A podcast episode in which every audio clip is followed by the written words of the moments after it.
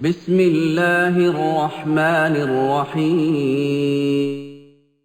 الحمد لله الحمد لله نحمده ونستعينه ونستغفره ونؤمن به ونتوكل عليه ونعوذ بالله من شرور أنفسنا ومن سيئات أعمالنا.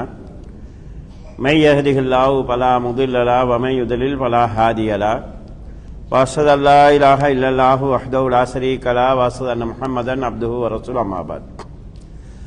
எல்லாம் வல்ல அல்லாஹ் ஜல்லசானவு தாலாவை புகழ்ந்து அவனது திருத்தூதர் சலல்லாஹு அலேசலம் அவர்கள் மீது சலவாத்தும் சலாமும் கூறிய பின்னால் அன்புக்குரிய சகோதர சகோதரிகளே உங்கள் அனைவருக்கும் அஸ்லாம் அலைக்கும் வரமத்துல்லாஹி வபரகாத்து அல்லாஹ்வுடைய பேரொருளால் அவனது மார்க்கத்தை அறிந்து கொள்வதற்காக நாம் எமது நேரங்களை ஒதுக்கி இந்த இடத்தில் அமர்ந்திருக்கிறோம். எங்களுடைய இந்த பணியை அல்லாஹு தாலா அங்கீகரித்து அருள் புரிவானாக.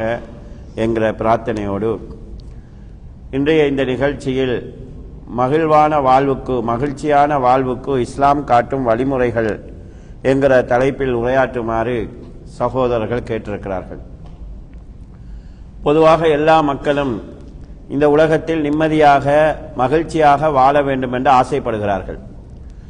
நாம் உலகுக்கு வருகிற போது அல்லாஹு தாலா ஆதம் அலை இஸ்லாம் அவர்களுக்கு சொன்னதும் இதை ஒட்டிய செய்திதான்.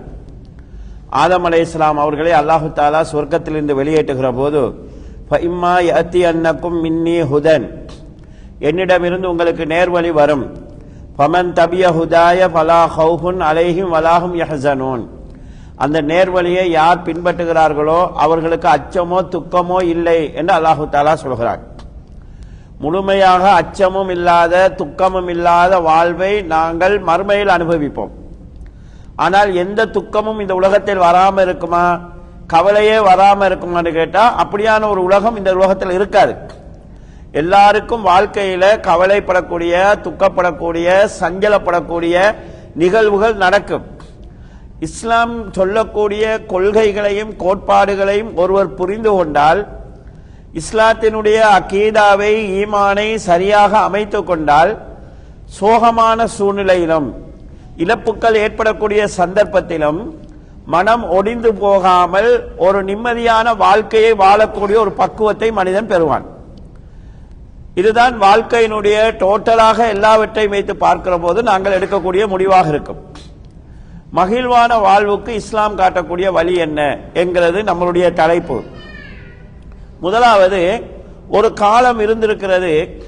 முஸ்லிம் என்றால் கவலையோடு வாழ வேண்டும். துக்கத்தோடு வாழ வேண்டும். கவலையும் துக்கமும் தோய்ந்த வாழ்க்கை தான் ஒரு முஸ்லிமுடைய வாழ்க்கையில சிறப்பான பகுதி என்கிறது மாதிரியான ஒரு சிந்தனை இருந்திருக்கிறது. ஒருவர் சிரித்துக் கொண்டிருக்கிறார் என்றால் என்ன இவருக்கு ஆகிரத்தை பற்றிய நினைப்பில்லையா? மௌத்தை பத்தி நினைப்பில்லையா? கபுரை பத்தி நினைப்பில்லையா? அப்படி என்றால் என்ன? மனுஷன் வந்து எப்பயுமே அதாவது தோய்ந்து போன முகத்தோட இருக்க வேண்டும் என்கிற நம்பிக்கை ஒரு காலத்தில் இருந்திருக்கிறது. ஆனா பெரும்பாலும் இப்ப அந்த சிந்தனை போக்குகள் யார்ட்டையும் இல்லை ஏன்னா அந்த படித்தளங்கள் அழிந்திருக்குது. ஏன் சொல்கிறேன் என்றால் இமாம் இபுல் கையும் ஜவுசி ரஹ்மமுல்லா அவர்கள் தங்களுடைய மதாரிசு சாலிக்கின் என்கிற நூலில் இதுக்கு எதிராக எழுதியிருக்கிறாங்க. அவங்க என்ன எழுதுறாங்கன்னு சொல்லி சொன்னா கவலைப்படுதல் என்பது இஸ்லாத்தில் வேண்டப்பட்ட ஒரு விஷயம் கிடையாது. கவலைப்படுங்கள் என்பது இஸ்லாத்தில் ஏவப்பட்ட விஷயமும் கிடையாது. குர்வானை நீங்கள் எடுத்து பார்த்தால் கவலையை பற்றி அல்லாஹ் சொல்லுகிற போதும் ஒன்று கவலைப்படாதீர்கள் என்று தண்டி அதாவது மறுத்து சொல்லியிருக்கிறான். அல்லது கவலை இல்லாமல் இருங்க கவலை இல்லை துக்கம் இல்லை என்கிறதை சொல்லியிருக்கிறான்.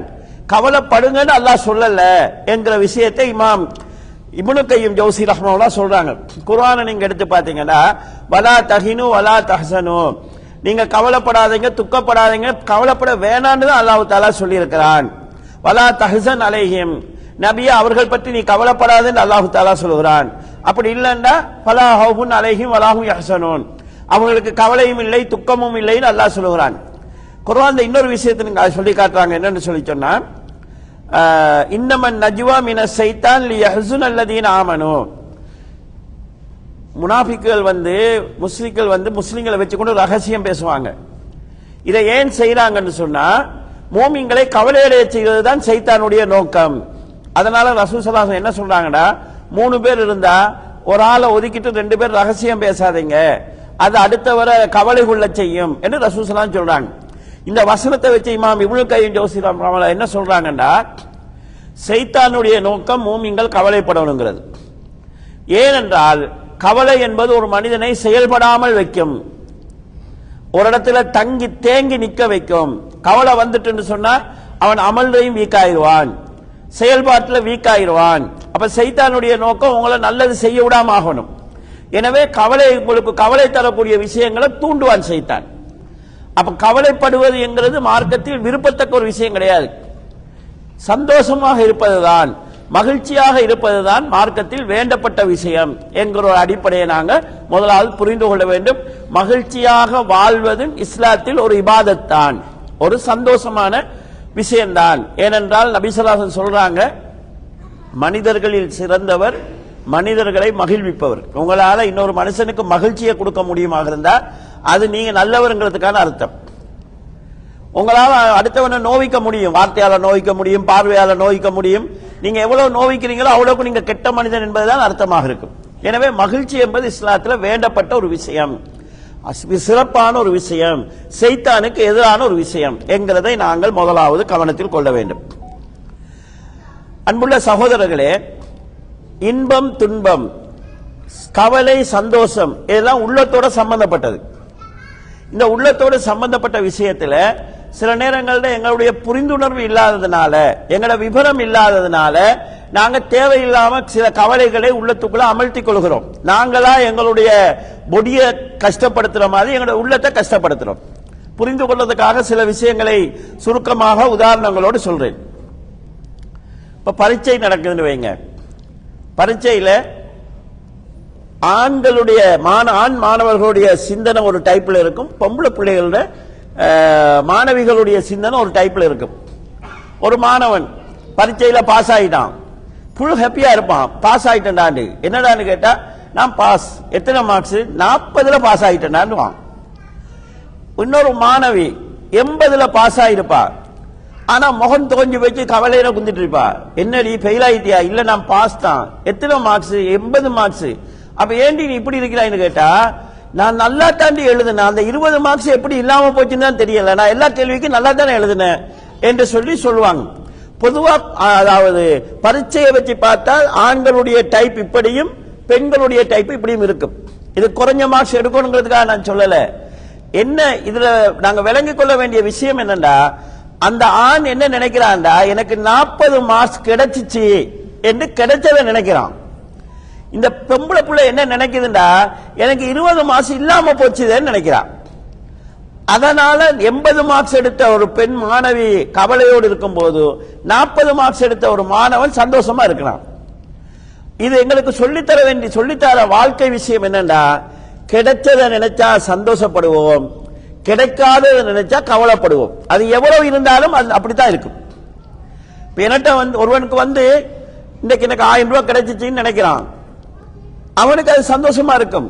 ஐயாயிரம் ரூபாய் கிடைச்ச ஒருவனுக்கு பத்தாயிரம் ரூபாய் எனக்கு கிடைக்க வேண்டிய இடத்துல அஞ்சாயிரம் ரூபாய் கிடைச்சிச்சேன்னு கேட்டா அவன் மனசு என்ன சொல்லுண்டா அது அநியாயம் ஐயாயிரம் ரூபாய் மிஸ் ஆயிடுச்சேன்னு நினைச்சாண்டா இந்த அஞ்சாயிரம் ரூபாய் கிடைச்சதை பத்தி அவனுக்கு சந்தோஷமா இருக்காது. ஐயாயிரம் ரூபாய் மிஸ் ஆயிடுச்சுன்னு அவன் நினைக்கிறானே அது அவனோட மனசுக்கு கவலையை உண்டாக்கும். எனவே எங்களுடைய வாழ்க்கையில நாங்கள் அடிப்படையாக ஒரு விஷயத்தை தெரிந்து கொள்ள வேண்டும். எங்களுக்கு அல்லாஹ் என்ன தந்திருக்கிறானோ அதை க- அதை நினைச்சு சந்தோஷப்பட கற்றுக்கொள்ளணும். எங்களுக்கு அல்லாஹ் எதை தரலையோ அதை நினைச்சு கவலைப்படுறதை நாங்கள் விடணும். எனக்கு அல்லாஹ் இதை தந்திருக்கிறான் என்கிறதா? அல்லாஹ் தந்ததை நினைக்கும் போதோ எங்களோட மனசு நிம்மதி அடையும் ஆறுதல் அடையும் அமைதி அடையும். அல்லாஹ் எனக்கு இதை தரலையேன்னு நாங்கள் நினைக்கிற போதோ எங்களோட மனசு துக்கம் அடையும் கவலைப்படும். இந்த ஒரு லைஃபுக்கு நாங்க வந்துட்டோம்னு சொல்லி சொன்னா நிறைய கவலைகளை நம்ம இல்லாமக்கலாம் எனக்குன்னு ஒரு லைஃப் இருக்கும். எனக்குன்னு அல்லா விரிச்ச இதுதான். முயற்சி செய்யலாம். இப்ப வாழ்க்கையில நல்லா இருக்கிறதுக்கு முயற்சி செய்யறத இஸ்லாம் எங்கேயுமே குறையா சொல்லல. ஹதீஸை நீங்க பாத்தீங்கன்னா யாருக்கு சாலிகான மனைவியும் விசாலமான வீடும் நல்ல வாகனம் இருக்குதோ அவன் வாழ்க்கையின் இன்பங்களை பெற்று விட்டான் என்று ரசூசனா சொல்றாங்க. இப்ப எனக்கு மனைவி இருக்கிறா எனக்கு ஒரு நல்ல வீடு இருக்கும்னு ஆசைப்படுறது பிழை இல்லை. அதுக்கான முயற்சி செய்யலாம். ஆனா எது கிடைச்சிச்சோ அதை அங்கீகரிச்சு கொள்ளணும் எனக்கு வாகனம் இருந்தா நல்லது. ஆனா வாகனம் இல்லையேன்னு கவலைப்பட்டு கொண்டு வாழக்கூடாது. நீ வாகனம் வாங்குற அளவுக்கு முயற்சி செய். வாகனம் இல்லைன்னா என்ன? சொந்த வாகனம் உள்ளவனை விட அதாவது வாகனம் இல்லாதவன் ரோட்ல போனா எந்த வாகனத்தில் வேணாலும் ஏறி போகலாமே. எங்க வேணாலும் போகலாம். எந்த வாகனத்தில் வேணாலும் போகலாம். போற நேரத்தில் வாகனம் பிரேக் டவுன் ஆச்சுன்னா இறங்கி அடுத்த பஸ்ல ஏறி நாங்க போக போறோம். அப்ப இது இது பிரச்சனை கிடையாது.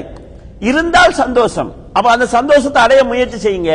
இல்லைங்கிறது கவலை கிடையாது. ஏன்னா அதுக்கான வேற ஏற்பாட்டை அல்லாஹு தாலா செய்திருக்கிறார் எனவே நாங்க வாழ்க்கையில குழந்தை இருக்குதா? இல்லா இல்லைன்னு சொல்லிச்சுன்னா அல்லாஹு தாலா நாங்க முயற்சி செய்யணும் அதுக்குரிய. அல்லாஹ் எனக்கு நாடியது இதுதான். பொருளாதாரம் கூடிய அளவுல இருக்குதா? பிரச்சனை இல்லை. குறைய அளவில் இருக்குதோ அல்லாஹு தாலா எங்களுக்கு வளர்ந்த வ- வ- இதை வச்சு வாழ கற்றுக்கொள்ள வேண்டும். அந்த ஒரு அடிப்படையை நாங்கள் புரிந்து கொண்டால் வாழ்க்கையில நிறைய தேவையில்லாம நம்ம கவலைப்படுறோமே அந்த கவலைகளை நாங்கள் தீர்த்து கொள்வதற்கு முயற்சி அதாவது கவலைகளை விட்டு நாங்கள் எங்களை காப்பாற்றிக் கொள்ளலாம். அடுத்தது உலக வாழ்க்கையில் எந்த விஷயத்திலையும் அளவுக்கு மீறிய ஆசை அளவுக்கு மீறிய அன்பு அளவுக்கு மீறிய ஆர்வம் இது கூடாது. அளவு எது என்று சொல்றதுக்கு அளவு நமக்கு சொல்ல இயலாது. ஒரு கிலோ ரெண்டு கிலோ இல்லாட்டி ஒரு கிலோ ஒரு மீட்டர் ரெண்டு மீட்டர் சொல்ல இயலாது. நம்ம தான் தீர்மானிக்கணும்.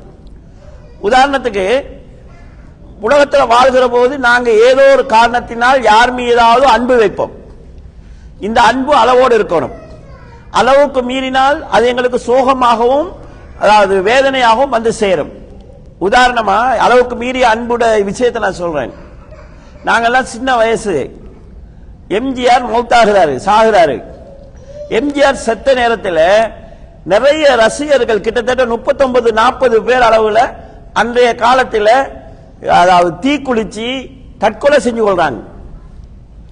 என்னன்னு கேட்டால் அவருக்கு எம்ஜிஆரோட பாசமாம் சரி உன்னை விட எம்ஜிஆருக்கு எம்ஜிஆர் வைஃப் மேல வைஃபுக்கு பாசம் இருந்திருக்குமா இல்லையா? அவங்க வந்து உண்மையே அவங்க தான் அவங்க அதிகமா நேசிச்சிருப்பாங்க. எம்ஜிஆருடைய வைஃப் ஜானகி அம்மா தற்கொலை செஞ்சாங்களா? இல்ல. அப்ப நீ வச்ச பாசம் பிழையான பாசம். அவங்க ஒரு வரையறையோட வச்சிருக்கிறாங்க அதனோட எம்ஜிஆர் செத்தா அடுத்த க- கட்சிக்கு யார் செயலாளர்? அந்த போட்டிக்குள்ள அவங்க இறங்கிட்டாங்க. ஜெயலலிதாவா ஜானகி அம்மாவும் இறங்கிட்டாங்க. உனக்கு என்ன பிடிச்சிச்சு? உனக்கும் அவருக்கு என்ன சம்பந்தம்? அவரோட படத்தை பார்த்தாய் நீ அவர் படத்துல நல்லவரா நடிக்கிற அவர் மேல உனக்கு ஆசை வந்துச்சு அன்பு வந்துச்சு. சாகுற அளவுக்கு உன்னை கொண்டு போனது என்ன? இந்த ஒரு நிலையை நாங்க பார்க்கிறோம். அப்ப இது வந்து ஒரு வரம்பு மீறி போகிறது என்கிற விஷயத்துக்காக இதை சொல்றேன். இதே மாதிரி சிலரை நீங்க பாப்பீங்க நாங்க சின்னத்துல ரேடியோவில் எலெக்ஷன் செய்தி அறிவிப்பாங்க. தேர்தல் முடிவுகள். சில நேரம் அவன் அவன் அவன் ஓட்டு பண்ண அவன் வெளில ரேடியோ தூக்கி உடைப்பான். என்னன்னா அவன் விரும்பாத ஒரு செய்தியை சொல்லுதுன்னு சொல்லி. கட்சி தோத்துச்சுங்கிறதுக்காக என்னென்னமோலாம் செய்வாங்க.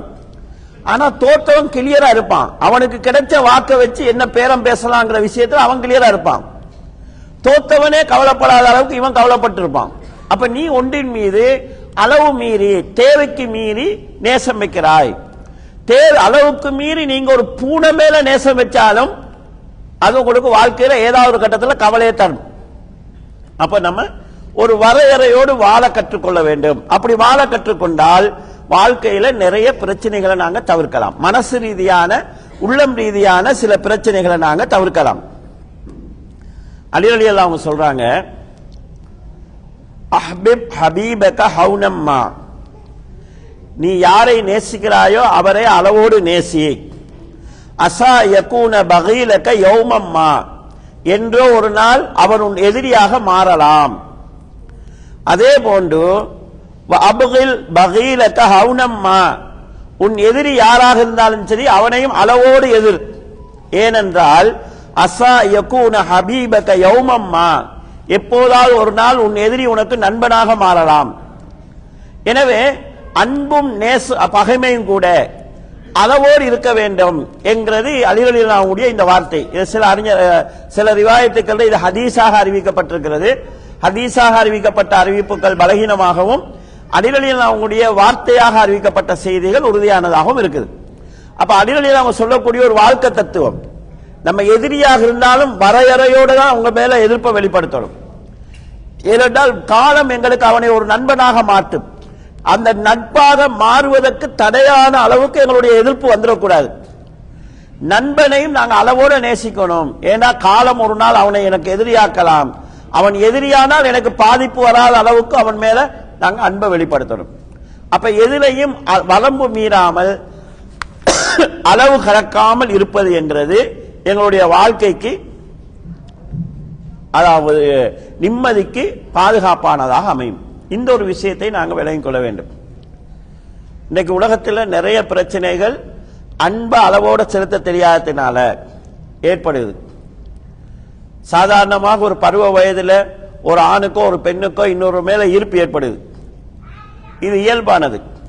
அந்த ஈர்ப்பை அவங்க எப்படி எடுத்துக்கிறாங்கடா இவன் இல்லைன்னா எனக்கு தாயும் இல்லை தந்தையும் இல்லை ஊரும் இல்லை உறவும் இல்லை வாழ்வும் இல்லை என்கிற அளவுக்கு போற நிலையை பார்க்கிறோம். இன்னைக்கு உலகத்தில் நடக்கக்கூடிய பெரும்பாலான தற்கொலைகள் இந்த ரூட்ல பெய்துட்டு இருக்குது நான் நம்பினால் பழகினால் என்னை கைவிட்டுட்டான் இதுக்கு பிறகு எனக்கு வாழ்க்கையே இல்லை என்று தற்கொலை செய்து கொள்ற நிலைக்கு போறதா பார்க்கிறோம். இதெல்லாம் முறையில்லாத அன்பு வரையறை இல்லாத நேசம். இந்த உள்ளத்தை இன்னொரு ஆள்கிட்ட கொடுத்துடுறது. உன்னோட உள்ளத்தை நீ அல்லாட்ட கொடுக்கலாம் ரசூல்கிட்ட கொடுக்கலாம். அப்படி இல்லைன்னா நீ தான் வச்சிட்டு இருக்கணும். அதை இன்னொரு ஆள்கிட்ட கையில நீ கொடுத்துடக்கூடாது. அப்ப அதை கொடுத்துட்டோம்னு சொன்னா உள்ளம் நொந்து போவதை உள்ளம் வெந்து போவதை எங்களால தவிர்க்க முடியாது. எனவே இந்த வரையறைகளை நாங்கள் வச்சுக்கொண்டால் நிறைய மன உளைச்சல்களையும் மனப்பிரச்சனை நாங்க எங்களை பாதுகாக்கலாம். அடுத்தது மனிதனுக்கு வாழ்க்கையில கவலைகள் வரும் சந்தோஷங்கள் வரும். நமக்கு நடக்கிறத வச்சியும் வரலாம் வெளியில நடக்கிறத வச்சியும் வரலாம். ஆனால் எதுக்கும் ஒரு அளவுகோல் இருக்க வேண்டும். இப்ப இஸ்லாத்தை நீங்க எடுத்துக்கொண்டீங்கன்னா ஆரம்ப காலத்துல உரோமர்களுக்கும் பாரசீகர்களுக்கும் யுத்தம் நடக்குது. யுத்தம் நடக்கும்போது உரோமர்கள் தோத்துடுறாங்க. உரோமர்கள் கிறிஸ்தவர்கள். பாரசீகர்கள் சிலை வணங்கிகள் மஜூசிகள் அவங்களுக்கு மதம் இல்லை. உரோமர்களுக்கு கிறிஸ்தவம் என்கிற மதம் இருக்குது. அப்ப க- என்ன செய்யறாங்களா முஸ்லிம்களை பார்த்து நக்கல் அடிக்கிறாங்க. பாத்தீங்களா? வேதம் இருக்குது இறைவன் இருக்கிறான்னு சொன்னாங்கலாம் அடி வாங்கிட்டு போறாங்கன்னு இது முஸ்லிம்களுக்கு கவலையை கொடுத்தது. எங்க பாரசீகத்துக்கும் ரோமர்களுக்கும் சண்டை நடக்குது.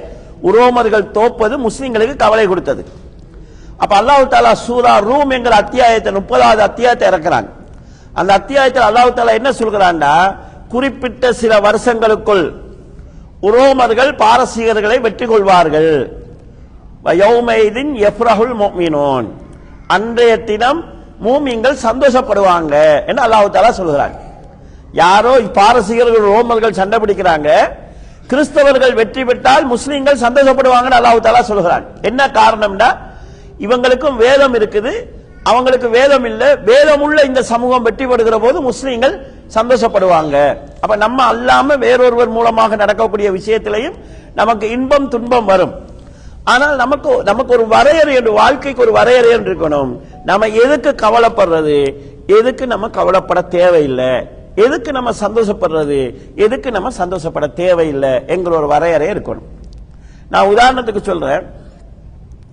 நான் ஒரு இடத்துல இருந்து பள்ளியில இருந்து அழுது அழுது என்னமோ கேட்கிறேன் சோகமா இருக்கிறேன். உங்களோட ஒரு நாள் வந்து கேட்குறீங்க என்ன சொல்றது ஒரு மாதிரியா இருக்கிறீங்க? என்ன எதுவும் பிரச்சனையாண்டு நான் சொல்றேன் இப்படி தான் வைஃபுக்கு சோம் இல்லை. ஹாஸ்பிட்டலில் நிப்பாட்டி இருக்கிறாங்க. டாக்டர் மருந்து எடுத்துட்டு வர சொல்லியிருக்கிறாரு. மருந்து வாங்க கூட காசு இல்லாமல் இருக்கிறேன். இப்படி சொன்னா உங்களுக்கு என் மேல ஒரு அனுதாபம் வரும். சரிதான் கஷ்டத்தில் இருக்கிறாரு. இவருக்கு நம்ம ஒரு ஹெல்ப் பண்ணுவோம். அப்ப நாலு பேர்த்த சொல்லி சரி ஏதாவது செய்வோன்ற ஒரு யோசனை வரும். ஏன்னு சொன்னா இந்த கவலை நியாயமான கவலை. இந்த சோகம் நியாயமான சோகம்ங்கிறது உங்களுக்கு புரியுது. இதே மாதிரி நான் இப்படி அழுதுட்டு இருக்கிறேன் கவலையில பள்ளியில துவா கேட்டுக்கிறேன்னு வைங்க. உங்களோட ஒரு ஆள் வந்து கேட்குறீங்க என்ன விஷயம்? ஏன் ஒரு மாதிரியா இருக்கிறீங்கன்னு? நான் சொல்றேன் எந்த காவிர்கள் மோசமானவங்கெல்லாம் நாட்டுக்கு ஜனாதிபதியா வாரான். என்னால ஜனாதிபதியா வர முடியலையேன்னு சொல்றேன்னு வைங்க. இப்ப நீங்க என்ன செய்வீங்க? பொதுவாக தள்ளி போயிட்டு ஆளுக்கு அப்செட் ஆயிருச்சோ நட்டு கலந்துச்சோ ஜனாதிபதியா வரையலான்னு கவலைப்படுறாரு. என்னவீங்க பெருசா சொன்னா தான் உங்களுக்கு டக்குன்னு விளங்குறா சொல்றேன். அப்ப என்ன? எதுக்கு கவலைப்படணும்? எதுக்கு கவலைப்படக்கூடாதுன்னு ஒரு வரையறை இருக்குது. நியாயமான கவலையை நம்ம ஏத்துக்குவோம். நியாயமில்லாத கவலையும் வாழ்க்கையில் இருக்குதுங்கிறது நம்ம புரிஞ்சுக்கணும். இதை நீங்க அதை பெருசா சொன்னா விளங்குறதுனால அதை சொன்னேன். இன்றைக்கு நிறைய பெற்றோர்களுடைய கவலையை நாங்கள் பார்த்துருக்குறோம். என்னன்னு கேட்டா புல் உங்களுக்கு வாழ்க்கையில கஷ்டமா இருக்கும். அன்றாட சாப்பாடு கூட அவங்களுக்கு சிரமமா இருக்கும். கவலை எப்படி இருக்கும்டா?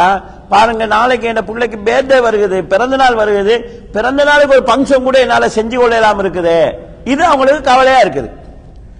அன்றாட வாழ்க்கைக்கு தடுமாறி கொண்டிருக்கக்கூடிய உனக்கு பிறந்த நாள் கொண்டாட முடியவில்லையே என்கிறது கவலைன்னா இது தேவையில்லாத கவலை. இதனால பிறந்த நாள் பெரிய வசதி உள்ளவன் கொண்டாடுன்றது அல்ல. அவன் இருக்கிறவனால செஞ்சுட்டு போறான். இல்லாத நீ அதுக்காக கவலைப்படுற. திருமணம் ஏற்பாடு செய்யறாங்க இந்த திருமண ஏற்பாட்டில் இப்ப நம்ம நாட்டில எல்லாம் மேக்கப் பெண்ணுக்கு பெண்ணு மேக்கப் பண்றதுக்கு இருபத்தையாயிரம் முப்பதாயிரம் செலவழிக்கிறாங்க.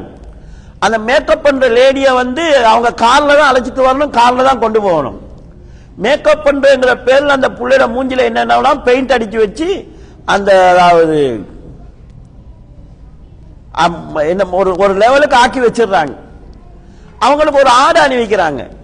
அந்த ஆடையில அவங்க தனியா நடந்து போக முடியாது. பின்னால யாராவது பிடிச்சு தூக்கிட்டு தான் வரணும்.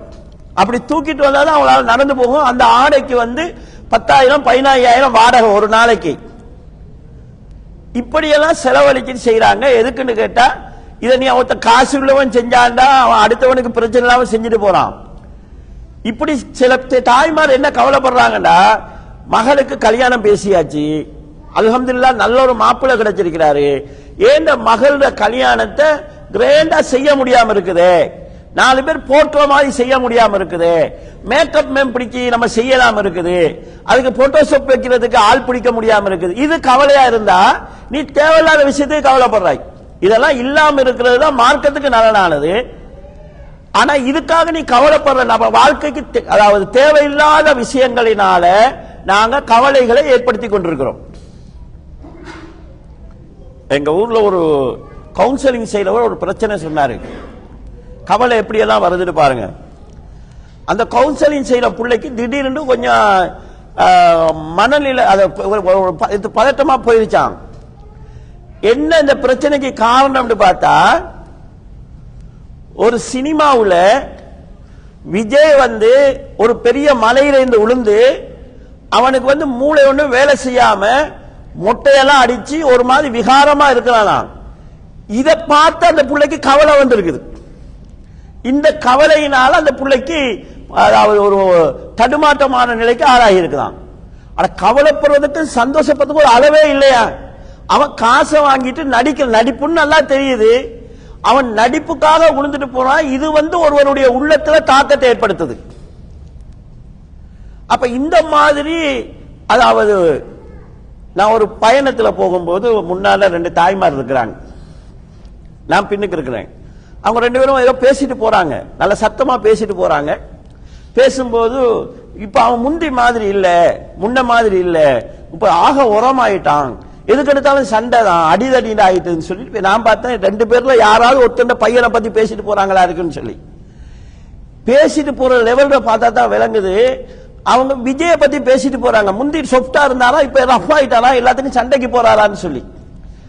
அப்ப இவங்களோட மக்களுடைய மனநிலை ஓண்ட வாழ்க்கைக்காக நீ கவலைப்பட்டாலும் பரவாயில்லை. அவன் நடிக்கிறவன் மேல இருந்து கீழே விழுந்துட்டானேங்கிறது உனக்கு கவலைன்னு சொல்லி சொன்னா இது அப்ப வாழ்க்கையில எதுக்கு நம்ம கவலைப்படணும் எதுக்கு கவலைப்படக்கூடாதுங்கிற இல்லாம எங்களோட உள்ளத்தை யார் யாருக்காகவோ கொடுத்துட்டு இருக்கிறோம்.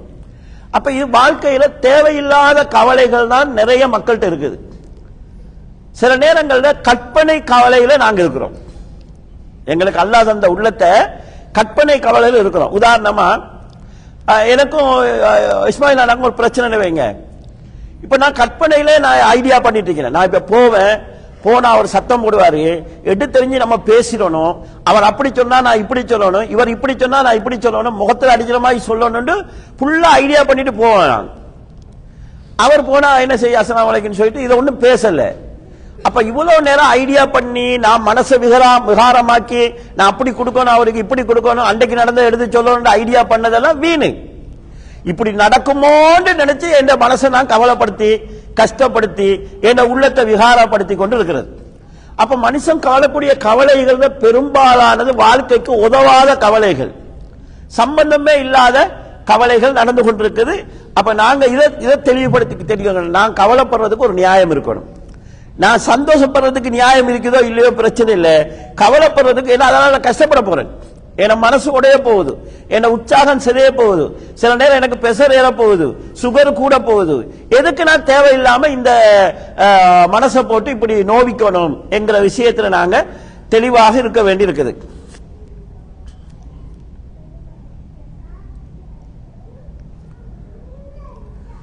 அடுத்தது இந்த உலகத்தில் எல்லாருமே சமநிலையில் இருக்க மாட்டாங்க. இதுதான் அல்லாவுடைய ஏற்பாடு. பணக்காரர்களை அல்லாஹ் படைச்சிருக்கிறான் ஏழைகளையும் அல்லாஹ் படைச்சிருக்கிறான் வைத்தியர்களையும் அல்லாஹ் படைச்சிருக்கிறான் நோயாளிகளையும் அல்லாஹ் தாலா படைச்சிருக்கிறான். பலம் குன்றியவங்க இருப்பாங்க பலமானவங்க இருப்பாங்க. யாரும் சமனா இருக்க மாட்டாங்க. இது அல்லாஹ்வுடைய இயல்பு. இந்த உலகம் அப்படித்தான் இயங்கிக் கொண்டிருக்கும். இஸ்லாம் நிம்மதிக்கு ஒரு வழி சொல்லுது என்னன்னு சொல்லி சொன்னா நாங்கள் ஹதீஸில் பார்க்குறோம் சஹீர் முஸ்லீமில் வரக்கூடிய செய்தி இந்துரு இலா மன் அஸ்ஃபல மின்கும். உங்களுக்கு கீழே உள்ளவங்களை நீங்க பாருங்க. வலா தந்துரு இலா மன்ஹுவ பௌக்கக்கும் உங்களுக்கு மேல்நிலையில் இருக்கிறவங்களை நீங்க பார்க்காதீங்க. பஹு அஜிதரு அல்லா தஸ்தரு நேமத்தல்லாஹி அலைக்கும். அல்லாஹ் உங்களுக்கு செய்த அருள் மீது நீங்கள் அவநம்பிக்கை இல்ல இழக்காமல் இருக்கிறதுக்கு அதுதான் பலி என்று ரசூசலான் சொல்றாங்க. இதே செய்தி புகாரியில இதா நதல அகதுக்கும் இலா மன் புத்தில அலைஹி பில் மாலி வல் ஹுல்கி. உங்களில் யாராவது படைப்பிலும் செல்வத்திலும் உங்களை விட சிறந்தவரை பார்த்தால் பல் யந்துர் இலா மன் ஹு இன்ஹோ அவரை விட படைப்பிலும் செல்வத்திலும் குறைஞ்சவரை பார்க்கட்டும் என்று ரசூசலாம் சொல்றாங்க. பொருளாதாரத்தில் என்னை விட உயர்ந்த ஒரு ஆளை நான் பார்த்து அவருக்கு அது இருக்குதே இவருக்கு இது இருக்குதே நினைச்சேன்னு சொன்னா வாழ்க்கையில எந்த கட்டத்திலும் என்னால் நிம்மதியா இருக்க இயலாது. ஏன்னா பொருளாதாரத்துல என்னை விட உயர்ந்தவங்க இருந்து கொண்டே இருப்பாங்க. அப்ப எனக்கு நிம்மதி வராது. இப்ப ஆரம்ப காலத்துல உலகத்துல உலக பெரிய பணக்காரனாக இருந்தது பில்கேஸ் இப்ப அவர் முதல் தரத்துல இருந்து கீழே வந்துட்டாரு. பில்கேஸுடைய ஒட்டுமொத்த சொத்து மதிப்பு எப்படின்னு கேட்டா சில நாடுகளுடைய சொத்து மதிப்பு இருக்குமே. இலங்கைன்னா இவ்வளவுதான் சொத்து இருக்குது.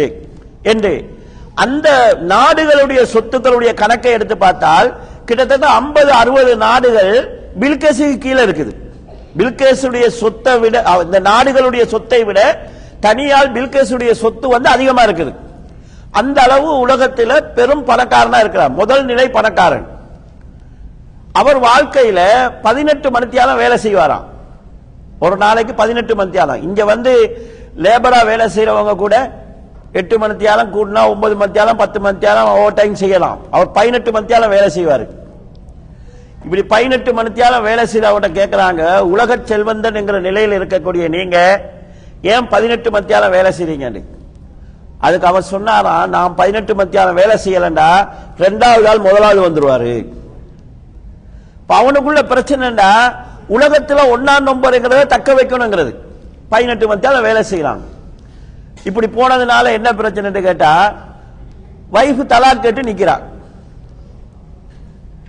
பதினெட்டு மத்தியால வேலை செஞ்சு ஆறு மத்தியாலம் தான் வாழ்க்கைன்னு சொல்லி சொன்னா எவ்வளவு நிலையில இருந்தாலும் உலகத்தை அனுபவிக்க முடியாது. நீ அதாவது அவளத்தை அனுபவிக்கிறதுக்கான வாய்ப்பு இல்லை. அப்ப நாங்க வாழ்க்கையை நாங்க சரியாக புரிந்து கொள்ள வேண்டியிருக்குது.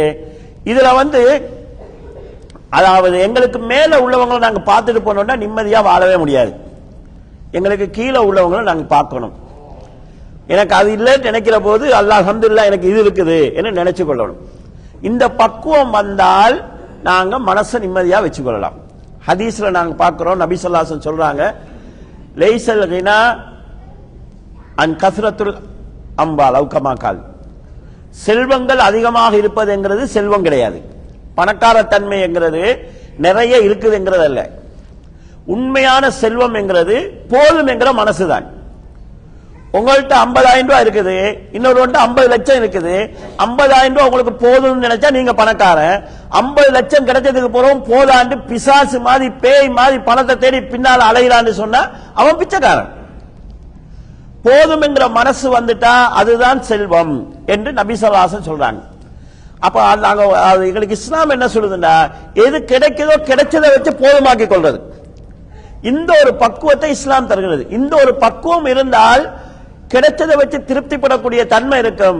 கிடைக்காத நினைச்சு ஏங்குற அதுக்காக வாழ்க்கையை இழக்கிற அதுக்காக வெறியோடு அலைகிற நன்மை இல்லாம போகும். இன்றைக்கு உலகத்தில் இருக்கக்கூடிய பெரும்பாலான கோடீஸ்வரர்கள் என்ன செய்யறாங்கன்னா பணத்தை தேடி அலைஞ்சு கொண்டே இருக்கிறாங்க. அல்லாஹு தாலாம் கொடுத்துட்டு இருப்பான். ஆனா அந்த பணத்தால அவங்க நிம்மதியை பெற்றாங்களா சந்தோஷம் பெற்றாங்களா அமைதியை பெற்றாங்களானா இல்லை. நீங்க அண்மையில் தமிழ்நாட்டில் ஒரு நடிகருடைய மகள் தற்கொலை செஞ்சு கொள்றான். கோடிகளுக்கு சொந்தமான ஒரு வாழ்க்கை. தற்கொலை செய்யக்கூடிய அளவுக்கு மனத்தில் பிரச்சனை. அப்ப இந்த தற்கொலைக்கு பிறகுதான் பெற்றோர்கள் பிள்ளைகளோட நெருக்கமா இருக்கணும் அவங்களோட டைம் பாஸ் பண்ணணும் பேசுறாங்க. அப்ப வாழ்க்கை என்கிறது வந்து உலகத்தில் கிடைக்கக்கூடிய செல்வங்களை வச்சு தீர்மானிக்கிறது இல்லை என்கிற அடிப்படையை இதிலிருந்து நாம புரிந்து கொள்ளலாம். அடுத்ததாக கண்ணியத்துக்குரிய சோர்களே வாழ்க்கையில நாங்கள் நிம்மதியா இருக்கணும்னு சொல்லி சொன்னா நாங்க போற பாதை சரியா இருக்கணும். குறைவா இருந்தாலும் பிரச்சனை இல்லை. எங்களுக்கு கிடைக்கிறது குறைவாக இருந்தாலும் பிரச்சனை இல்லை. போற பாதை சரியா இருக்கணும். உதாரணமா ட்ரெயின் எடுத்துக்கொண்டா அதுல பெஸ்ட் கிளாஸ் இருக்கும். செகண்ட் கிளாஸ் இருக்கும் தேர்ட் கிளாஸ் இருக்கும். ஃபர்ஸ்ட் கிளாஸில் இருக்கிறவங்க அழகாக ஏசி போட்டிருக்கும். அவங்களுக்கு நல்ல சீட் இருக்கும். அவங்க ஹாயாக அதில் இருந்துட்டு போவாங்க. தேர்ட் கிளாஸில் சில நேரங்களில் ரெண்டு காலையும் வைக்க இடம் இல்லாமல் ஒத்த காலில் தொங்கிட்டு போகிற மாதிரி போவாங்க. நம்மளோட வாழ்க்கையில் பார்த்தா இந்த பெஸ்ட் கிளாஸில் போகிறவன் கௌரவமாக போகிறான் கண்ணியமாக போகிறான் அதாவது ஃபுல் சொகுசாக போகிறான் தேர்ட் கிளாஸில் போகிறவன் கஷ்டப்பட்டு கொண்டு சிரமப்பட்டு கொண்டு போறான். இதை இப்படி யோசிச்சு பாருங்க. தேர்ட் கிளாஸ்ல போறவன் டிக்கெட் எடுத்துட்டு போறாரு. பெஸ்ட் கிளாஸ்ல இருந்து போறவன் டிக்கெட் இல்லாம போறான். இப்ப பெஸ்ட் கிளாஸ்ல டிக்கெட் இல்லாம போறவன் நிம்மதியா போகணுமா? தேர்ட் கிளாஸ்ல நின்றுட்டு போறவன் கஷ்டப்பட்டு போவான். அவனோட பொடி கஷ்டம் இருக்கும். ஆனா மனசுல அவனுக்கு பயம் இல்லை. மனசுல அச்சம் கிடையாது. ஆனா இவன் பெஸ்ட் கிளாஸ்ல போனாலும் பொடி ஏசில இருந்தாலும் நல்ல சியாசில அவன் வந்து ஆயா காலுக்கு மேல கால் போட்டு போனாலும் மனசு நிம்மதியா இருக்காது. மனது அமைதியா இருக்காது. எப்படா நம்ம பிடிபடுவோம் எல்லாரும் நம்மளை பார்த்து மரியாதையா பாக்குறானா இந்த பார்வை எப்ப கேவல பார்வையா மாற போகுது நம்ம எப்ப அவமானப்பட போறோம்? இந்த அச்சம் இருக்கும். இதே மாதிரிதான் வாழ்க்கையில நம்ம ஹலாலான வழியில சரியான வழியில போறோம்னா எங்க மனசுல ஒரு தெம்பு இருக்கும் தைரியம் இருக்கும். நான் யாருக்கும் அடிபணிய வேண்டியது இல்லை. என்கிற ஒரு மனநிலை இருக்கும். நான் குறுக்கு வழியில உழைக்கிறேன் சட்டத்தை மீறி உழைக்கிறேன் த- தவறான வழிகளூடாக பொருளாதாரத்தை திரட்டி கொண்டிருக்கிறேன். நல்ல வசதியா இருக்கிறேன் கார் இருக்குது வேன் இருக்குது பெரிய பங்களா இருக்குது. ஆனா எப்ப என்னுடைய மானம் போகும்? எப்ப என்னுடைய கௌரவம் சிதையும்? எப்ப நான் அதாவது கைது செய்யப்படுவேன் என்கிற நிலையில இருக்கிறவன் மன நிம்மதியா வாழ முடியாது. அப்ப உங்களுக்கு மன நிம்மதி வேணும்னு சொல்லி சொன்னா சரியான ரூட்ல போங்க. நீங்க செய்யற தொழில உங்களுடைய உழைப்ப உங்களுடைய வாழ்க்கை முறைய உங்களுடைய வார்த்தைகளை நேர்மையானதாக நியாயமானதா வச்சுக்கோங்க. அந்த நேர்மையும் நியாயமும் ஒரு மனிதனுக்கு பெரிய மனத்தம்பை கொடுக்கும். குறுக்கு வழிங்கிறது ஒரு மனிதனுக்கு பெரிய பயத்தை கொடுக்கும். நல்லா யோசிச்சு பாருங்க. களவெடுக்கிற யாருமே தன்னை கண் யாராவது கண்டா ஓடுவான் சில நேரம் நான் அவனை விட பலகீனமா இருப்பேன். அவன் அவரை அடி அடிச்சா கீழே சுருண்டு விழுகிற நிலையில நிற்பேன். ஆனா அவன் ஓடுவான். ஏன்னு சொன்னா அவனுக்கு தெரியும் அவன் தவறு செய்கிறவன் நான் தவறு செய்யாதவன் அவன் நினைக்கிறதுனால அந்த தவறு செய்கிறேன்ங்கிற பயன்தான் அவனை ஓட வைக்குது. இது அல்லாஹ் தாலா இயல்பா எல்லாத்திலையும் வச்சிருக்கிறான். நீங்க உங்க வீட்டுல கொஞ்சம் உணவு போடுறீங்க ஒரு பூனை வந்து நீங்க பார்த்து கொண்டிருக்கும் போது சாப்பிடும். இதே பூனை நீங்க திறந்த பின்னாண்ட சோத்தை போட்டு திறந்து வச்சுட்டு வந்துட்டீங்க. ஜனலால பாஞ்சு வந்து தின்னுது. நீங்க உள்ள போனா அந்த பூனை என்ன செய்யுது? ஓட ஆரம்பிக்குது. நீங்க போட்டால் தின்பது ஹலால் என்கிறது அந்த பூனைக்கு தெரியும். நீங்க கொடுத்து அனுமதிச்சு தின்னுதுங்கிறது தெரியும். அதனால உங்க முன்னால சாப்பிடுது. நீங்க கொடுக்கற வச்சது அது தின்னும் போது அதுக்கு தெரியுது நான் தப்பு செய்கிறேன் என்கிற பயம் இருக்குது அதுக்கு. அதனால கண்டோனே ஓடுது. அப்ப தவறு செய்தவனுடைய உள்ளம் கவலையோடு இருக்கும் பயத்தோடு இருக்கும் அது உண்மையான நிம்மதியை காணவே காணாது. அவன் நிம்மதியா இருக்கிற மாதிரி காட்டிட்டு இருக்கலாம் அவனை பார்த்து நம்ம பொறாமப்பட்டிருப்போம் இவ்வளவு சந்தோஷமா வாழ்றானே ஆனால் சந்தோ நிம்மதியான வாழ்க்கை இல்லை. எனவே எதை அடைவதாக இருந்தாலும் நீதியான முறையில நியாயமான முறையில அடைங்க. பேசுற ஒவ்வொரு பேச்சையும் உண்மையானதாக நேர்மையாக அமைச்சு கொள்ளுங்க. அந்த உண்மையும் நேர்மையும் எங்களை மனசுக்கு பெரிய ஒரு பலத்தை கொடுக்கும். மனம் தைரியமா இருக்கும். உடல் பலகீனமாக இருந்தாலும் மனம் உறுதியாக இருக்கும். இந்த ஒரு தன்மையையும் நாங்கள் பெற்றுக்கொள்ளலாம். இது வந்து மனம் உடைஞ்சு போகாமல் இருக்கிறதுக்கான வழியாக இருக்கும். அடுத்தது உள்ளத்தை கவலை கொள்ள செய்யக்கூடிய உள்ளத்தில் தேவையில்லாத மனசஞ்சலங்களை ஏற்படுத்துறதுல மூட நம்பிக்கைகளுக்கு பெரிய ஒரு பங்கு இருக்குது. இந்த சூனியம் கண்ணுரு இந்த சகுனம் இந்த மாதிரியான நம்பிக்கைகள் இந்த பூனை குறுக்கால போறது தாயத்தை கட்டுறது மந்திரம் செய்யறது இந்த விஷயங்கள் ஒருவருக்கு இருக்கக்கூடிய நம்பிக்கை வந்து மனசுல தேவையில்லாத சஞ்சலங்களை உண்டாக்கும். தேவையில்லாத அச்சங்களை உண்டாக்கும். தேவையில்லாத கவலைகளை உண்டாக்கும். சும்மா ஒன்றுமே இல்லாம கவலையை உண்டாக்கும். ஒருவர் போறாரு பூனை குறுக்கால போச்சுது. பெய்த்து வரும் வரைக்கும் கவலையா இருக்கும். மாப்பிள்ளை போனாரே பூனை குறுக்கால போனுச்சு என்ன நடக்குமோ ஏது நடக்குமோங்கிற கவலை. இது உனக்கு தேவையில்லாத கவலை தானே? சும்மா பெய்த்து வரும் வரைக்கும் இல்லாத ஒரு பை தானே? இதே மாதிரி இந்த பேய் பிசாசி நம்பிக்கைகள் இவைகள் எல்லாம் தேவையில்லாத பயத்தையும் தேவையில்லாத மனசஞ்சலங்களையும் தேவையில்லாத மனக்குழப்பங்களையும் உண்டாக்கும். அந்த வகையில மார்க்க அறிவை வளர்த்துக் கொள்வதனூடாக சரியான இஸ்லாமிய கொள்கையை வளர்த்துக் கொள்வதனூடாக இந்த இந்த அச்சங்கள் இந்த மூட நம்பிக்கையிலிருந்து நாங்கள் எங்களோட மனசை பாதுகாக்கலாம்.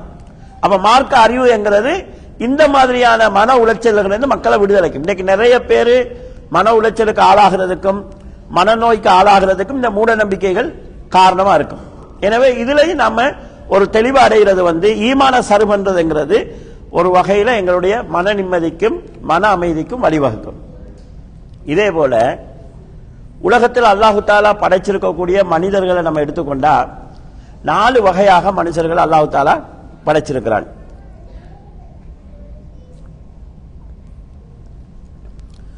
அதுல ஒரு வகையினர் யாருண்டா? குர்வான் சுன்னாவின் அடிப்படையில் சாலிகான மனிதர்களாக வாழ்வாங்க.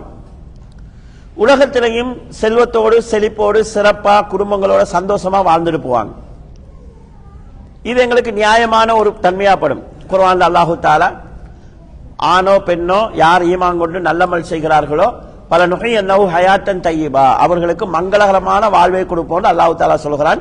அப்படி ஒரு வாழ்க்கை வாழ்ந்துட்டு போவாங்க. இன்னொரு சாரார் குர்வான் ஹதீஸுக்கு மாற்றமான ஒரு வாழ்க்கை வாழ்வாங்க. உலகத்தில் எல்லாத்திலையும் கஷ்டங்கள் அனுபவித்து கொண்டே இருப்பாங்க. இதுக்கு நமக்கு சரியா படும். ஏன்னு கேட்டா அல்லாஹு தாலா பமன் திக்ரி இன்னலஹு மைசத்தன் லங்கா. யார் எனது போதனைகளை புறக்கணிக்கிறார்களோ அவர்களுக்கு கஷ்டமான வாழ்வை கொடுப்போம் என்று அல்லாஹு தாலா சொல்கிறான். அதுவும் சரி. ஆனா ரெண்டு சாரார் வித்தியாசமா இருப்பாங்க. அதுல ஒரு சாரார் யாருன்னு கேட்டா உலகத்துல எல்லா தில்லுமுள்ளும் செய்வான். ஆனா பாக்குறதுக்கு ரொம்ப ஹாப்பியா வாழ்ந்துட்டு இருக்கிற மாதிரி எங்களுக்கு தெரியும். அவங்கள்ட்ட வசதி இருக்கும் வாய்ப்பு இருக்கும். அவனுக்கு முன்னால மக்கள் தலை வணங்குவாங்க இது எங்களுக்கு முரணா தெரியும். அது என்ன அவன் மோசமா இருக்கிறான் ஆனால் ஹெப்பியாக இருக்கிறான். மற்றவன் மாதிரி இவனும் குர்வான் ஹதீஸுக்கு மாறு செஞ்சால் நாசமாக தானே போகணும். நல்லா இருக்கானே நம்ம நினைப்போம். அவன் மீது அல்லாஹு தாலா கோபத்தோடு இருக்கிறான்னு அர்த்தம்.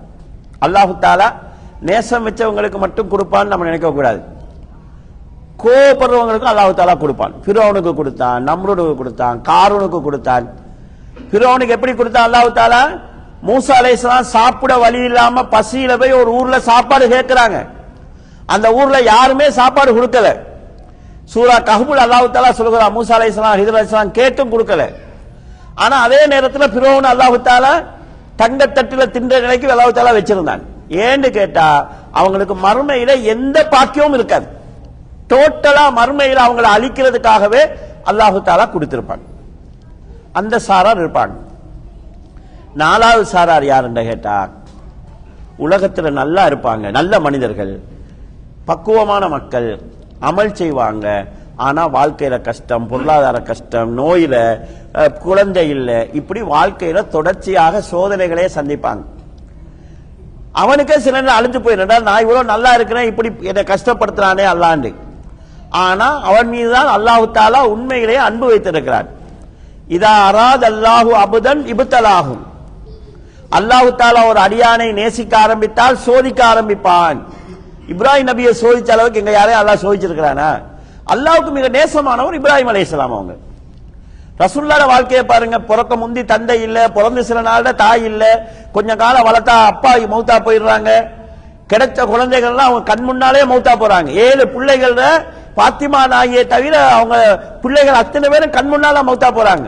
ஒரு வாப்பாவுக்கு தன் கண் முன்னால தன் குழந்தைகள் எல்லாம் மரணிப்பதை விட பெரிய சோகம் என்ன இருக்க போகுது? அல்லாஹு தாலா அப்படித்தான் ரசூசன் அவங்களை வச்சிருந்தான். அப்ப நம்ம வாழ்க்கையில நல்லவங்களுக்கு அல்லாஹு தாலா சில கஷ்டங்களை கொடுக்கறான்டா மறுமையில் நிறைவாக பாக்கியத்தை கொடுக்க போறான்னு அர்த்தம். அப்ப நாங்க வாழ்க்கையில நல்லவங்களாக இருந்து எங்களுக்கு வாழ்க்கையில இழப்புகள் வருகுது கஷ்டப்படுறோம்னு சொன்னா நாங்க விளங்க வேண்டியது அல்லாஹு தாலா எங்களை நேசிக்கிறான் இந்த சோதனைகளை தாரான் இந்த சோதனைகள் மூலமாக அல்லாஹு தாலா எங்களை புடம் போட்டு எங்களோட வாழ்க்கையில நாங்கள் செய்யக்கூடிய தவறுகளுக்கு இந்த உலகத்திலேயே தண்டனைகள் அல்லாஹு தாலா தந்து மறுமையில் எங்களுக்கு எந்த தண்டனையும் இல்லாமக்கிறதுக்காக அல்லாஹு தாலா செய்கிறான் என்கிறது இஸ்லாத்தினுடைய ஒரு தெளிவு. இந்த தெளிவு வந்தால் வாழ்க்கையில கஷ்டங்கள் வருகிற போது கவலையே வராமல் இருக்காது. ஆனா கவலையை தேர்த்தி கொள்ளலாம்.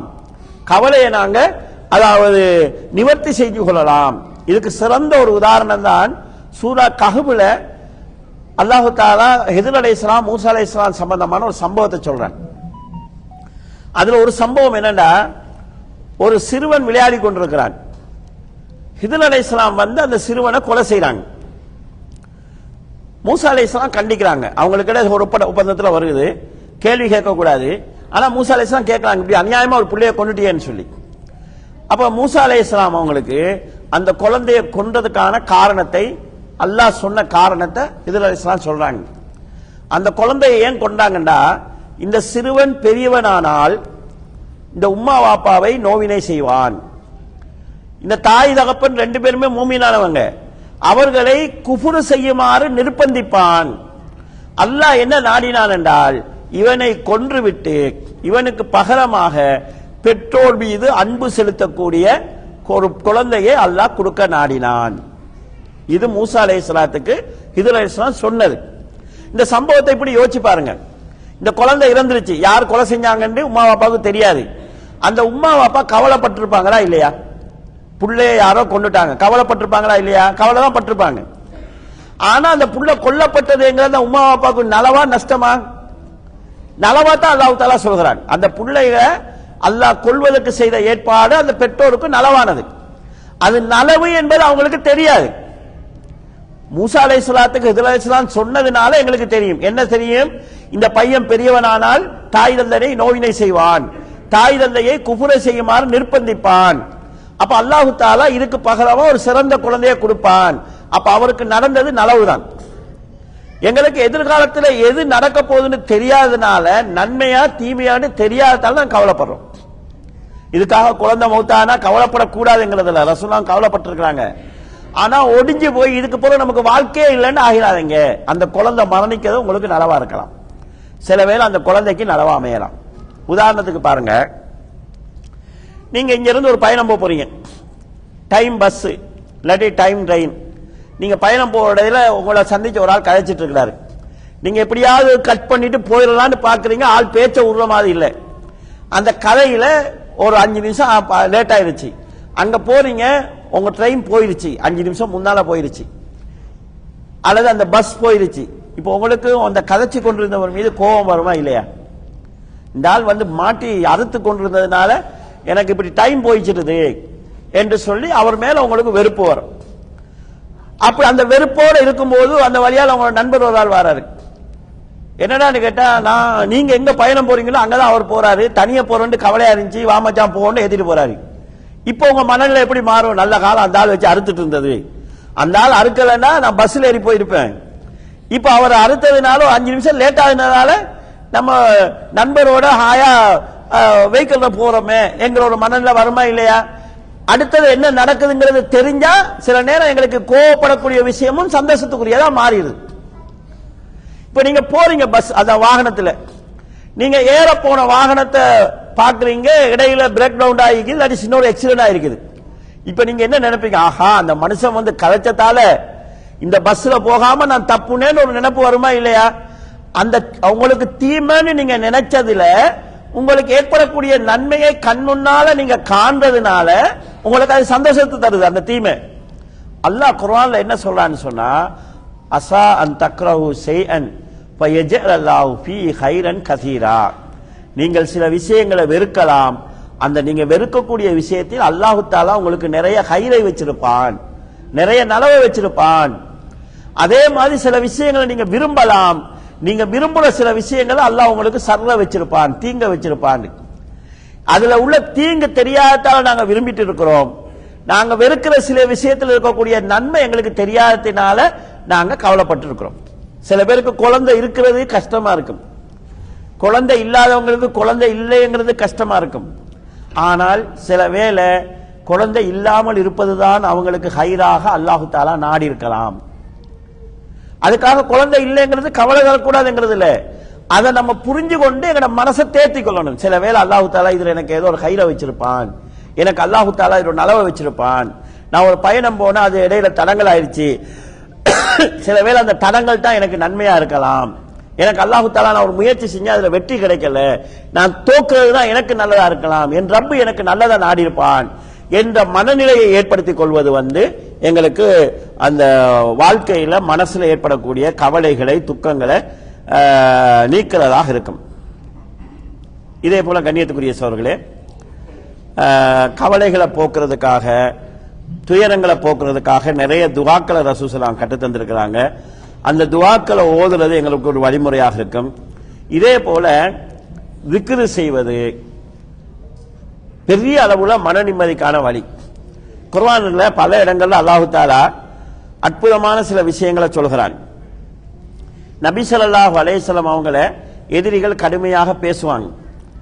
அவங்கள பைத்தியம்னு சொல்லுவாங்க சூனியக்காரன்னு சொல்லுவாங்க இப்படியெல்லாம் சொல்லுவாங்க. அல்லாஹ் சொல்லுகிறான் பஸ்பீர் அலாமா யக்கூலூன் நபியே உங்களுக்கு எதிராக இவர்கள் சொல்லுகிற விஷயங்களை கேட்டு நீங்கள் பொறுமையா இருங்க.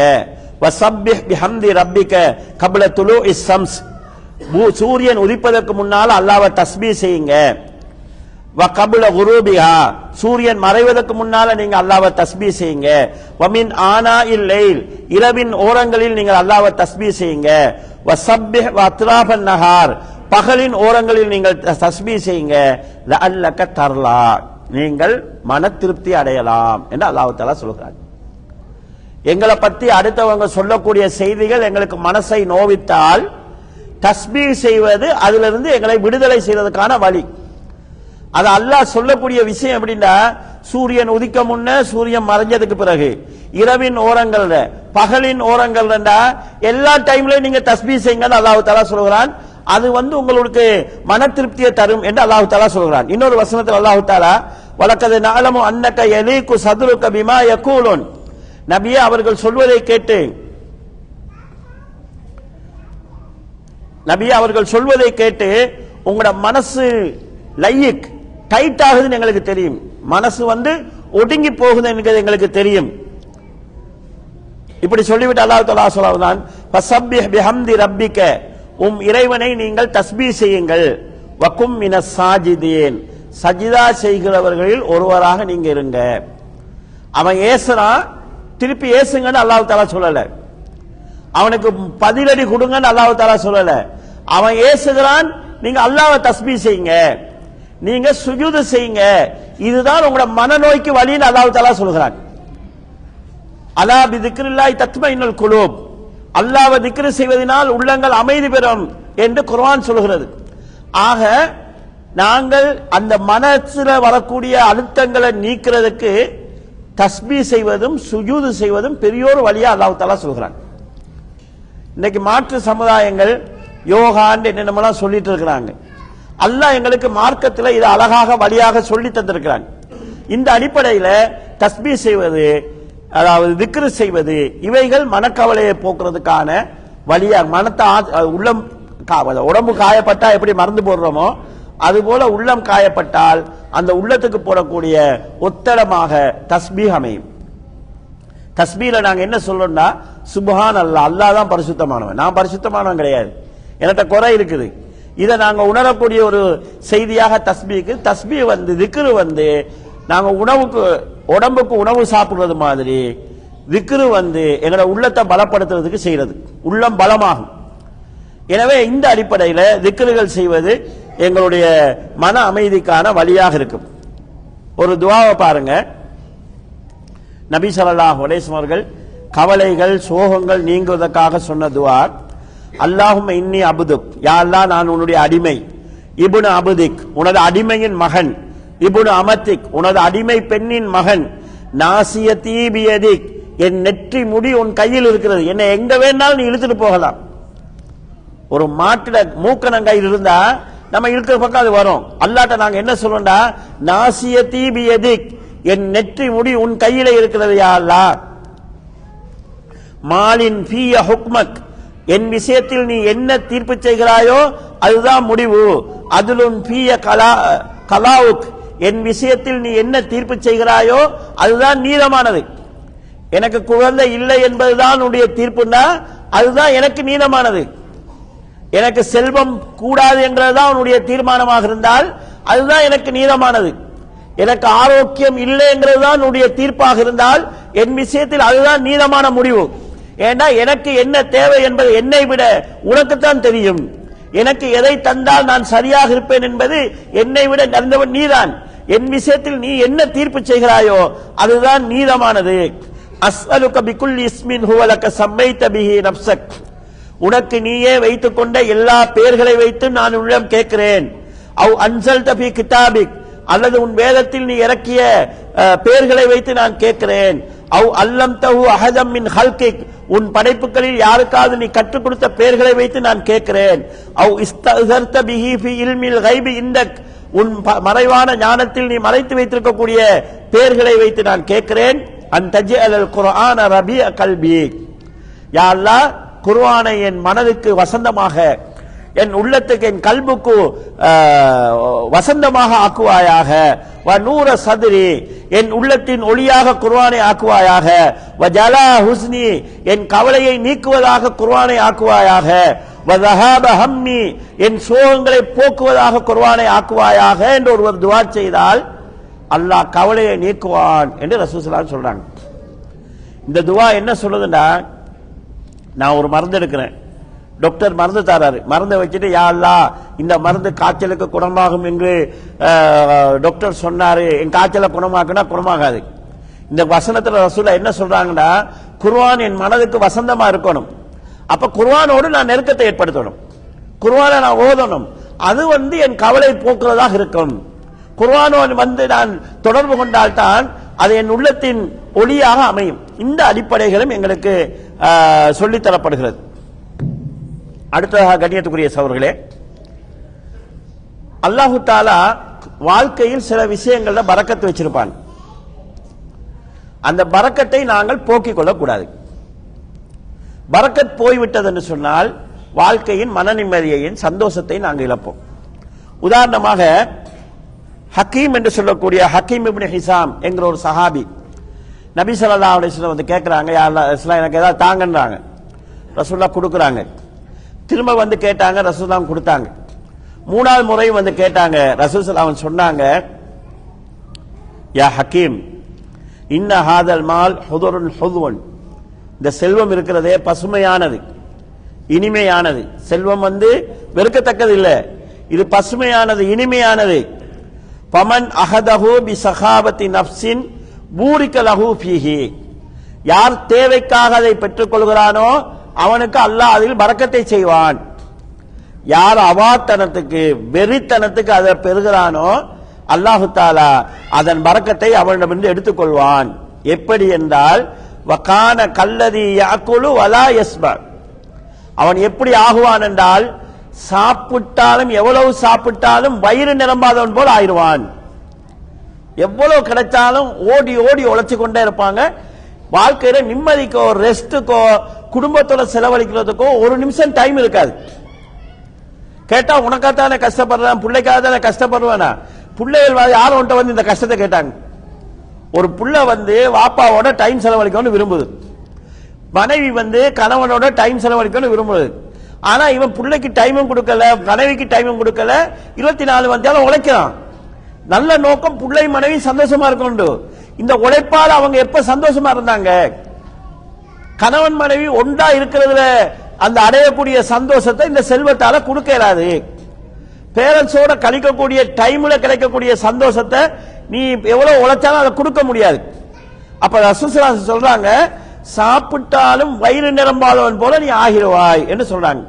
இந்த செய்தியை சொன்னதுக்கு பிறகு அந்த சஹாபி ஒரு சத்தியம் பண்ணால் இதுக்கு பிறகு யார்ட்டையும் எதுவும் எடுக்க மாட்டேன் எந்த அளவுக்குன்னா அபுபக்கர் அவருடைய ஆட்சி காலத்தில் இவருக்கு கனிமத்து பொருள பங்கு இருக்குது.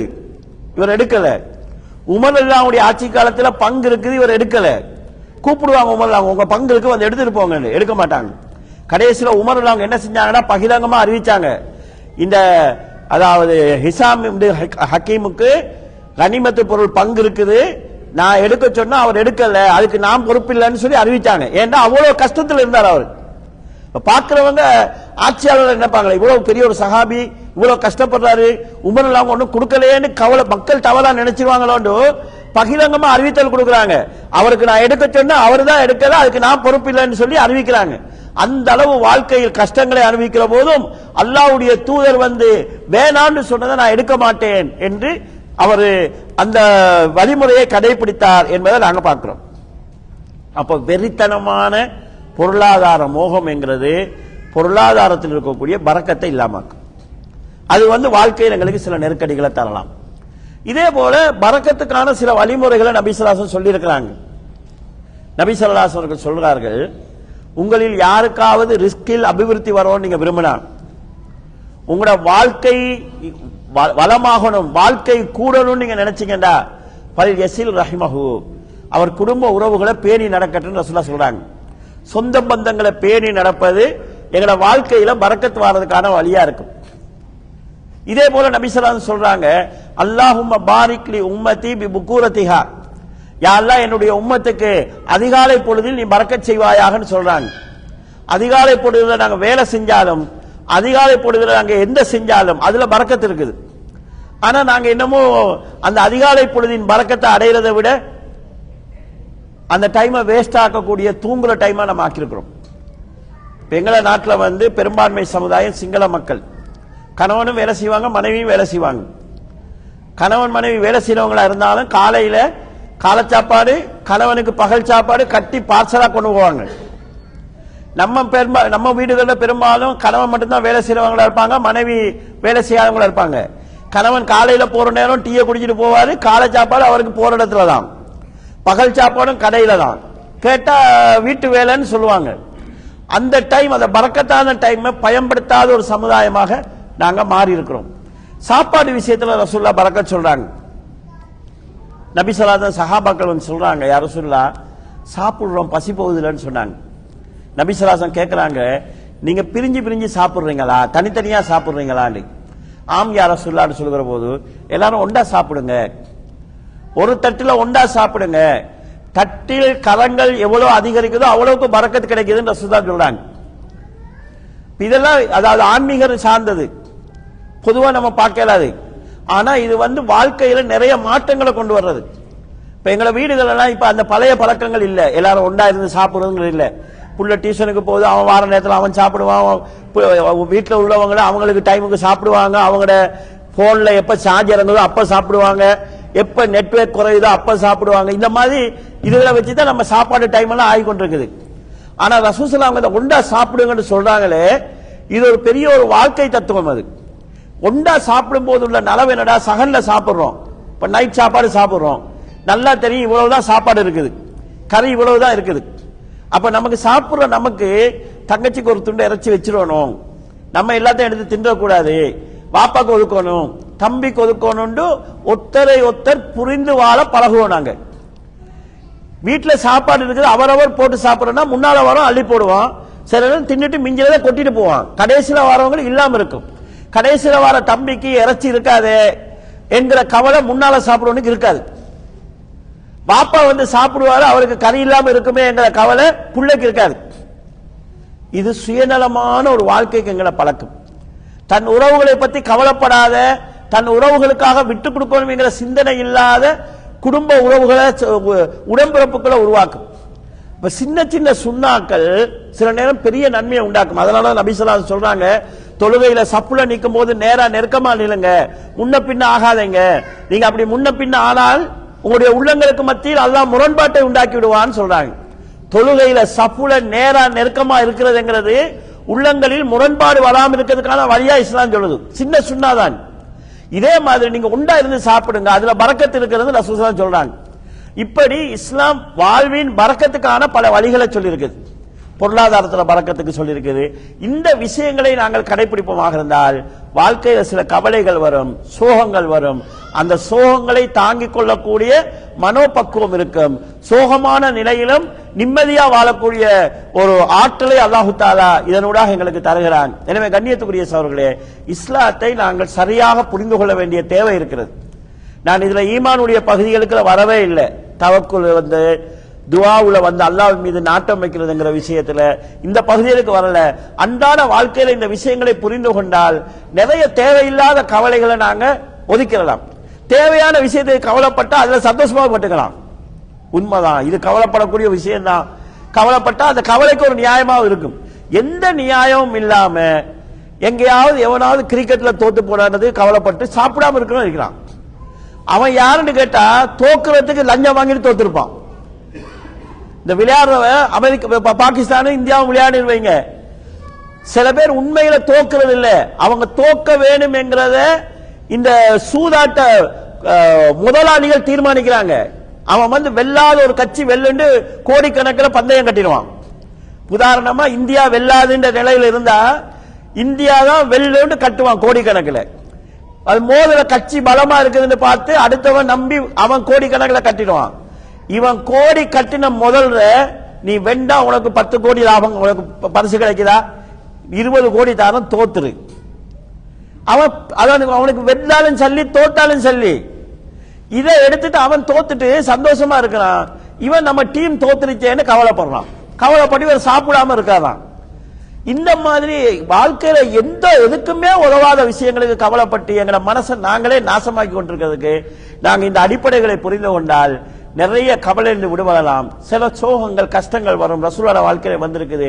அந்த கஷ்டங்களிலும் எங்களுக்கு நன்மை இருக்குது நலவு இருக்குது. அல்லாஹ் நல்லதை ஏற்பாடு செஞ்சிருப்பான்னு புரிகிற போது மன நிம்மதியாக வாழக்கூடிய ஒரு பாக்கியத்தை நாங்கள் பெறுவோம்.